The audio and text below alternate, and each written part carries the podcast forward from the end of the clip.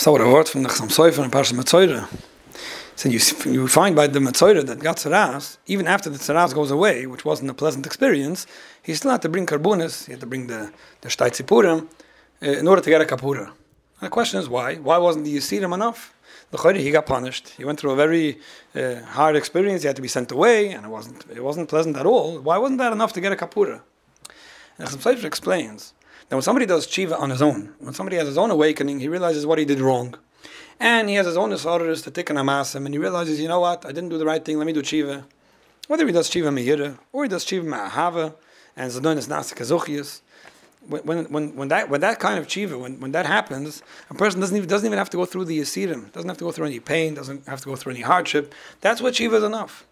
But when somebody doesn't wake up on his own, Somebody waited till Mishamayim, they had to send him these messages, and they had to give him these Yisirim. In that case, even the Yisirim itself, even the suffering and the pain that he went through, is still not enough. And it's not it's incomparable to somebody who, who would have done all this on his own, and that's why he still needs a kapura um, by the kabunas that he's bringing. And this is such a typical idea of how so many things in life, and so many things in relationships, and so many things about all kind of uh, problems that, that people go through if only we would realize it in advance before it would become an issue. By the time something becomes an issue, by the time there's a problem to solve, it, it doesn't solve itself anymore as simple as it would have solved itself if you'd be a step ahead. If you would have been aware that this problem could happen, and you would have solved it before it became a problem, it would take so much less energy and time and, and, and, and focus, and you would have gotten so much further than now that you already had to deal with it, and, and you're doing what you could, but now already there's so much more to repair. This is something that we find in, in both in, in, marriage, people that neglect a relationship until it's a problem, and at that point, it, it doesn't work anymore. Something that would have worked in advance, or something that works for other people, because now you're dealing with a problem. And the same thing with chinuch So often you see a child who, for whatever reason, didn't get what he needed or didn't get what she felt she needed, and, and now that you're dealing with a problem, it's just it's costing so much more, right? A, a, a, a ounce of prevention is more than a pound of cure. And you see it, and very often, this is something I, I tell people often, I, I, must have mentioned this in the past as well. I see people that uh, you know, talk about different expenses. Uh, should I spend the money on my child? Should I not spend the money on my child? And it's, it's, it's just, I just say it as a joke, and I don't always mean it, but sometimes I, I use the expression, it, it, it's a lot cheaper than therapy.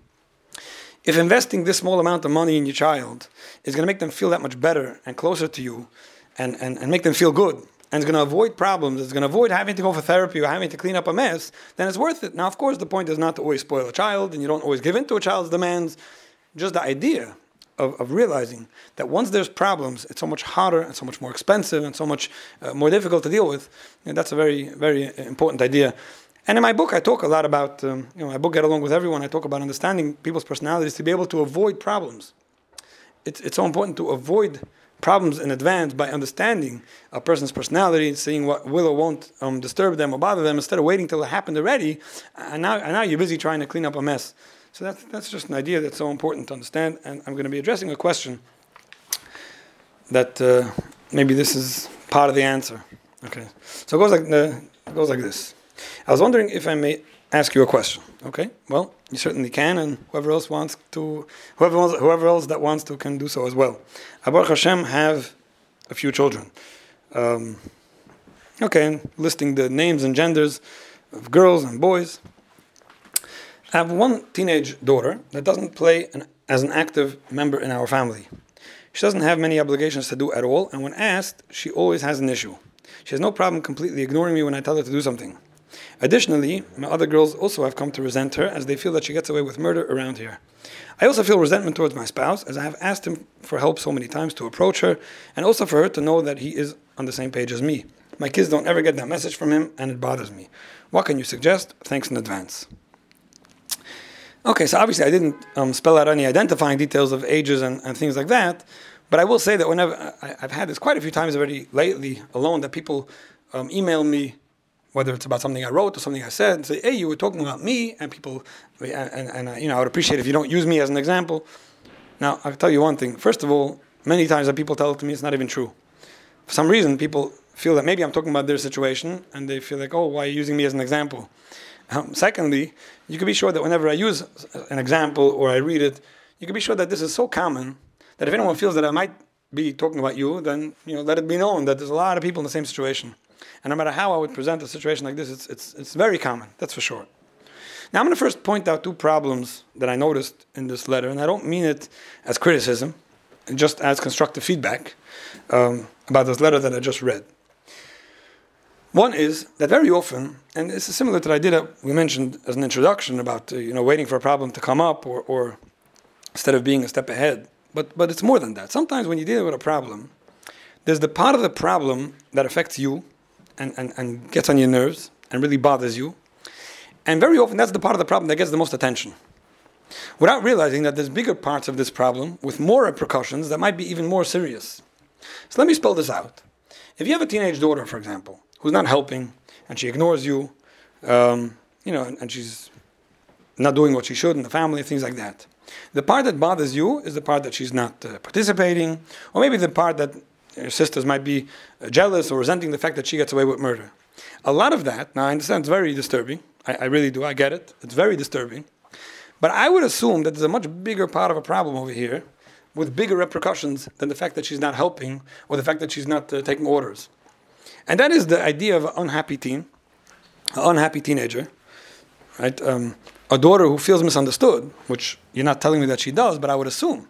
I would assume that she's not feeling so comfortable or feeling so good about herself or about what's being asked of her or about how she's being treated. That's a very big, big problem a teenage girl, or teenage boy for that matter, that's going through teenage years, experiencing the uncomfortable or unpleasant feelings of, of being looked down at or being mistreated or being um, um, treated differently, or whatever it is that this girl might be feeling, that, that could develop into a big problem. Now, before I go on, let me be very clear. I, don't think necessarily you're doing anything wrong. I don't think you're mistreating this girl at all. My point is that if she's feeling that way, that could be a very big problem. And I recently heard this from Udim Gudel, who was telling me, you know, that's how it is with children. It's so easy and so common for children to misinterpret parents and to assume that the parents aren't treating them the right way or they're not caring about them or not doing what they should. This is normal. Okay, going into, um, but they're right, but they're wrong, but I can disprove it, but it's, but I'm really doing so much for my kids. It doesn't matter. It really doesn't matter. It's so important to realize that kids will be kids and teenagers will be teenagers. And when a child is feeling upset or not part of the family or whatever it is, even if they're even even if it's their fault and they, they should have done things differently, and, and you try to explain it, remember this is a bigger problem. So instead of focusing on the part about what do I do if I can't get my, my daughter or my son to help out, I think the bigger issue is what can I do to make my child happier? And obviously she's happier, feeling better. Maybe she'll want to help out. So that's just one thing I want to I want to point out that it's not it's not all about you and your relationship with with with her in terms of getting her to do what you want. Now I hope I'm not coming across sounding critical.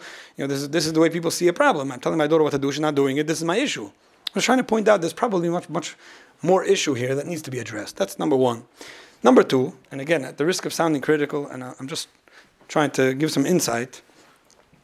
Very often, I spoke about this um, um, specifically many times. I have speeches just about this topic alone. Turning a chinuch issue into a shalom bayis issue, let's call it. T- turning a parenting issue into a marriage issue is a problem. It's a problem. It's even when you're right. Even if your, your spouse is doing something very wrong, your husband or your wife is mistreating a kid or whatever it is, you want to deal with it as a chinuch issue. Turning it into a relationship issue and feeling um, resentment and turning it into a, a me you issue, and we're not getting along now because of this issue that we're having with a child, it's a big problem. Chinuch is chinuch, shalom bayis is shalom bayis. It's sad when people turn a chinuch issue into a marriage issue. And now you have two problems, and it's just the opposite as well. It's sad when people turn a marriage issue into a chinuch issue, and because I'm not getting along with my spouse, now the kids have to know about it and, and be mixed into it, and it's going to affect it's going to affect them as well. So that's that's first of all. You always want to compartmentalize your problems and don't let them don't let that ripple effect you know uh, uh, turn turn over everything in your life. That's first of all so aside from the fact that you're hurting your own shalom bayis, it's also important to realize that it goes back and affects your chinuch now as well. The fact that you're not getting along with your husband, now again, I, I don't know if the if your children are noticing anything or not. I'm just saying that being on the same page as your husband and overlooking any difficulties to be united and to have a good shalom bayis for everyone, not only for the person writing me this letter, it's so important for your children. So even if it's if it's you know on one hand you feel like yeah, but somewhere else I'm losing out because my kids aren't listening as much, you're still going to be gaining more, even just legabe your by being happily married. Now, aside from that, let me point out three points that I, I tell people often. And I get this, I get this complaint often, and I spoke about this in the past specifically as well. What do I do if my spouse is not joining me in the mahalach that I think is right for my kids? I think I actually have a, a class that's titled something like that specifically. Right? I, I feel that my husband should be more, uh, you know, uh, demanding or, or, or whatever it is that, that I want, or the other way around. I feel that my husband should be less demanding, and he's not. What do we do now? So there's three things that are very important to remember, and I'm going to say them very briefly. One, your husband or your wife or whoever it is has the right to disagree with you. Just remember that. Just remember that. You have an opinion how something should be done, regardless of why you have an opinion or how good you could prove your point. Your husband has a right to disagree with you. In general, he has that right. That, that's just something to remember. You, you can't impose how you feel on someone because that's what you think is right. That, that's first of all. It's, it's very important. Another thing, and again, I'm just trying to play devil's advocate and, and, explain what he might be thinking, even though I don't know who he is, I don't know who you are. Okay? He might see what you're doing as something that's not working. He doesn't want to do what's not working. You're trying to get your daughter to help, and you're telling her many times, and it's not working. Now, I'm not going to say necessarily that you have to stop asking just because it's not working, but it's hard to say that somebody else has to join you in doing something that's not working. Now, I understand that some people will say, well, if he would join me in it, then we'd be on the same page, then she would do it. And my response to that often is, and it's not only about this specific example, but I hear this very often, that I understand that you might feel that if he would join you on the same page and be more demanding of her um, and less accepting of her excuses or whatever it is, maybe she would help more. On the other hand, maybe not. Maybe what's, what's, what's letting her feel a little bit understood is the fact that at least Tati gets me. Maybe at least I have one parent who's not upset at me. Maybe that's what's doing it. Maybe if he would join you and you'd have two parents ganging up on a kid, obviously you're right, it might help, but it might not. It might cause a lot of damage. So just think about it. Aside from the fact that he's allowed to disagree, and aside from the fact that he's allowed to believe that it won't help because he's not seeing it help, you have to understand that, that very often you might feel that he's enabling a certain misbehavior, but on the contrary, he might actually be saving this child from feeling totally misunderstood, and I've seen that very often. So that was just in brief. Again, I'm not taking sides, and it could be you are right. I'm just trying to give a perspective, you know, on, on why it's not good to turn this into a shalom bayis uh, issue. Now, let me try to focus a little more on a solution, um, because that's really what I was asked for. And I'll start with this. You know, with every with every problem that you're looking for a solution, you want to first understand the problem. And part of understanding the problem is always trying to figure out what would my daughter say if she would hear uh, my question, or if she would hear me complain about her to someone else. Now, very often people go into this defensive mode. Yeah, she would probably say that she helps a lot, but really she doesn't. Take it slow. Let's see if you can first understand what it is that she would say. Could be some of it is total nonsense. Could be some of it is, is a total fabrication. Could be some of it has some legitimate reasoning to it. In other words, if she would say, for example, that I do the most around here, and really it's not true, then I understand that, okay, maybe it's just the way she sees it. And that also would be important to understand. Why does she see it that way? But sometimes her, her answer might be, um, because whatever I do, I anyway don't get appreciation. Now, maybe you really do say some thank you, but maybe not enough. Maybe she would say, I'm, I'm never given any choices, I always get the hardest thing to do. Maybe it's nonsense, maybe it's how she feels, maybe there's something to do about it. So it's always, it's always important to try to get at least another perspective. What is it? What is it that she's seeing? What is it that she's getting so stuck on? Maybe you don't know at all. Maybe it's important to discuss it. Maybe it's just important to try to be creative and come up with it on your own.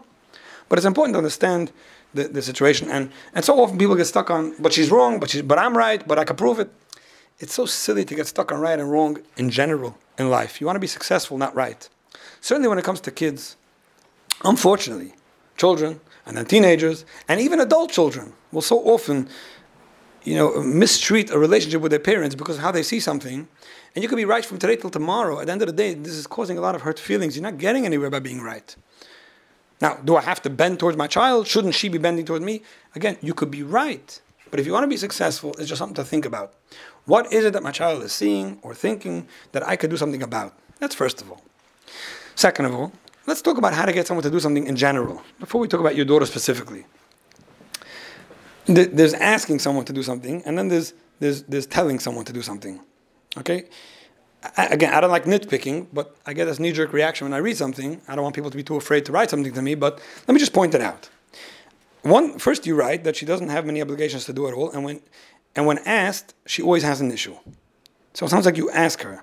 But then it says that you she has no problem ignoring you when you tell her to do something. Now, I know you didn't mean it. I'm just pointing it out. There's asking someone to do something, and there's telling someone to do something. Sometimes the fact that you tell someone to do something causes a certain resistance, and, and people don't like to be told what to do. And if you would only ask them to do something, maybe they would do it better. I don't know. Maybe. Now, sometimes you have to be patient because you, you, you, people try to, you know what, so I won't tell them, I won't tell my child what to do, I won't tell my spouse what to do, I'll ask. Oh, I asked, it didn't work. It's not magic, and sometimes you have to be patient, and sometimes it, it takes a while for people to realize that you're asking and not telling them anymore. So don't get frustrated when you ask someone to do something and they still don't do it. It's still the right way to communicate. It's very important to know how to uh, be patient and to ask nicely. And when you ask, you give a choice. Could you please do this for me? Is it okay? Would you rather do this or that? Would you rather do it earlier or later? Um, could you be so kind and take care of this? It would mean a lot to me. Even just knowing how to ask someone for something and knowing how to say it would mean a lot for me if you do it, and I appreciate how you do it. And when you do it, it's always done right, and that's why I would appreciate if you could get it done. And it would be so meaningful to me if you could do it earlier, and if not, later will also be good. There's so many ways to express something in a nice way that makes it so much more appealing for somebody to do something for you. Now, again, just because I hear people asking, um, I, this, that's how I have to ask my child? I can't, I can't say do something? My mother always told me what to do. Again, you want to be right or you want to be successful. And if doing what you did until now didn't work, then I would definitely you know, suggest changing the tone and the message and, and, and, and knowing how to ask for something to be done nicely. And in general, I would say that even if somebody doesn't have a teenager who's saying no, and even if you don't have somebody who's resisting you know, obligations, it's still nice to, to ask nicely. People don't realize, sometimes I hear it from people talking about how they grew up and my parents and this and that. Even a child who is doing what they're being told to do, they would also appreciate if they were asked nicely. People don't realize sometimes the benefit of just being pleasant, of being nice about something. It doesn't mean that you have to do everything on your own. It doesn't mean you have to be afraid to ask your child to help you. It just means that when you're nicer about it, people appreciate it. People like doing things for you. People feel like you appreciate it. People feel people wait for the thank you, and then they get the thank you because you asked. And if you asked, then you know you should say thank you, as opposed to controlling and demanding and barking, even when people listen. So that's a general idea of how to get someone to do something. Now let me get let me step even more back and pick up on the bigger issue. What, what I believe the bigger issue here is, and this is something that you know we started off with. It's a shame not to be a step ahead, right? When the Mitzvah wasn't a step ahead, it took a lot longer to repair the damage. The step ahead means that it's important to understand the nature of a child, and this is something I, I talk about often. Like I said, I, write, I wrote a book about it, understanding the emotional child. There are children that are sensitive, hypersensitive. This is a, this is the natural, um, instinctive way of, of seeing things and experiencing things, so dependent on how they feel. Not all children are like that. Not all girls are like that. Not all teenagers are like that. That's a myth. But there are people, there are boys and girls of all ages and all stages that are very sensitive and very emotional.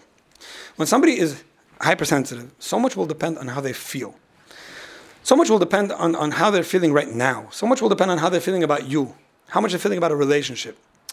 By the time they're not listening to what you ask them to do, that's just a small little piece of the puzzle. That's just where it's coming out. That's just where you're noticing a certain resistance. It's just a telling sign of, whoa, I'm not feeling good. I'm not listening to you, not because I, I, I don't know that I'm supposed to listen to you, not because I, I don't want to do what, what you're telling me, it's because I'm not feeling good now. Maybe I'm not feeling good about how you talk to me, about how you treat me, about how you think about me or feel about me. And again, nobody has to get defensive, but I treat you nicely, I treat you the same as everyone else, I never did anything wrong, and you're the one that. It doesn't matter. When somebody's hypersensitive, so much depends on how they feel. And they have very sensitive feelings, and it could be very often irrational and illogical. And it's so important to not wait for the, for the symptom to come out. When you see somebody getting, getting upset or angry, it's important to see this early on. And very often you'll be able to see it on small children sensitive child likes to be spoken to softly, likes to be given the respect and the good feeling. You don't have to wait for a teenager to, to, to, you know, to ignore you or to be rebellious, shulam, to notice sensitivity. It's so important to pick up on this earlier and realize that yes, you're going to treat somebody sensitive with kid gloves and, and, and try to do whatever you could to make them feel good. Now, there are some people that go to one of the two extremes, and either they they, they you know, bend over backwards and try to make someone feel good because you're very sensitive, and I'm going to always tell you the right thing, and I'm, I'm never going to ask you what to do, and I'm never going to ask you to help out because I don't want to hurt your feelings. And then the people go the other way, and they no, you're not gonna, you're not gonna, I'm not gonna let this happen. You're gonna, you, who do you think you are? You're getting away with murder. I'm gonna make sure that you do whatever you're supposed to, whatever everyone else is doing, and they use more force and more koyach. now not, neither of those two approaches work. long term. You could force a girl to do something and she doesn't have a choice and she does it, and she just gets more resentful. And, and, and more, uh, more, more pain and more suffering, and, and, and the whole relationship goes, goes and takes a left turn. And then you have those who think that, you know, okay, so I won't ask you for anything. Then you're not even helping anyone. You're not helping a kid by letting them be self absorbed and feel like they can get away with anything. You're not helping the siblings when they see that happen. And you're not letting your child feel good. Nobody feels good about being absolved from any responsibility and any obligation and, and taking part of a family. Nobody feels good about it. So even though sometimes it's easier short term to not ask a child to do something, because like this you avoid the conflict and the confrontation and the resistance and you know and, and the you know and the saying no, but nobody's feeling good about it. So if your goal is to help an emotional child feel good, you make them feel good by asking them to help and asking nicely. You make them feel good by, by showing them that they're important and you need them. And when they do something, it makes you feel good and, and they're an important part of the family and you can't do without them. That's what makes a child feel good. So that balance of knowing how to make someone feel very good in general, focusing on the relationship, focusing on making them feel special, focusing on making them feel loved, focusing on, on seeing whatever they need or whatever it is that's going to make them, you know, feel better and closer and, and, and, and want to please you. And at the same time, not being afraid of them, but being very assertive, very expressive, but all about yourself, not in a demanding way, not in a controlling way. You know, it would mean a lot to me. How can you do it? When can you do it? I'll give you a choice. What is it that's easier for you? Either, whatever you do, I really appreciate and all that. It's, it's so important and it's so helpful. It's so helpful when you're dealing with a sensitive child. Now, I can go on and talk about this for hours, and I have courses about this, and I, you know, I, I, I have so much to say about it. But I just wanted to give the perspective. When you're dealing with an emotional child, so much has to do with the relationship, so much has to do with how you address the child, and the the, the way to go about it is not by ignoring the child or now uh, not asking them. It doesn't make anyone feel better, and it's the wrong thing to do. Now, let me just go back a minute, uh, just one minute to the to the Shalom Bayis part. I think it's so important to sit down with your husband, agree on some approach, doesn't matter what. If he's right, or you're right, or neither of you are right, or you can discuss it and agree on something. It's so important for children to see that parents are on the same page. All I meant earlier was that making your husband be on your page in the name of being on the same page is not the way to go, right? You're not joining him on his page. So if you really believe it's important, and it is important for children to see that parents are on the same page, sit down together Talk about it. And if you can't agree on something, that's fine as well. You don't have to agree.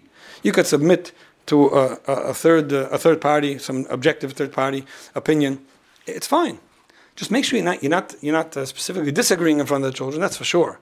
So even if you're not going to be agreeing on something uh, mamish together, at least you shouldn't be disagreeing. That's that's also very important. I want to end off by mentioning that even though I, think that people use the, the teenage myth um, a little too much, and people blame too much on teenage years and things like that. But at the end of the day, there's something to it. You definitely have to take consideration uh, about the age of a child and, and change things as they go on. There are people that parent 18 year olds as if they're six year olds, and this is because that's what they get used to. There are actually people that parent 40 year olds like they parent 12 year olds because that's what they got used to. Your approach with children definitely has to change as they get older. And there is a feeling of independence that, that a teenager gets that you don't want to challenge too much. And just like Chazal teach us, you're not allowed to hit a 13 year old, you know, things change. Right? He might hit you back. Well, you have to be careful. So you definitely have to be careful about how you ask a teenage child, especially if they might say no. You know, based on Allah, you might have a you might have an issue with lifnei iver or just taking into consideration that you don't want to challenge a child in a way that they, they might not be able to, to handle it. That's first of all. Aside from the whole idea of chinuch does go on, you know, by the time somebody is a, a gudel or a gedoyle, you know, if, you, if you're responsible, but it, it's clear that you have to try to apply your chinuch and your strategies and whatever it is in a way that, that could be successful instead of instead of you being right. And it's also important to just realize at some point, you know, you did yours, it's not working.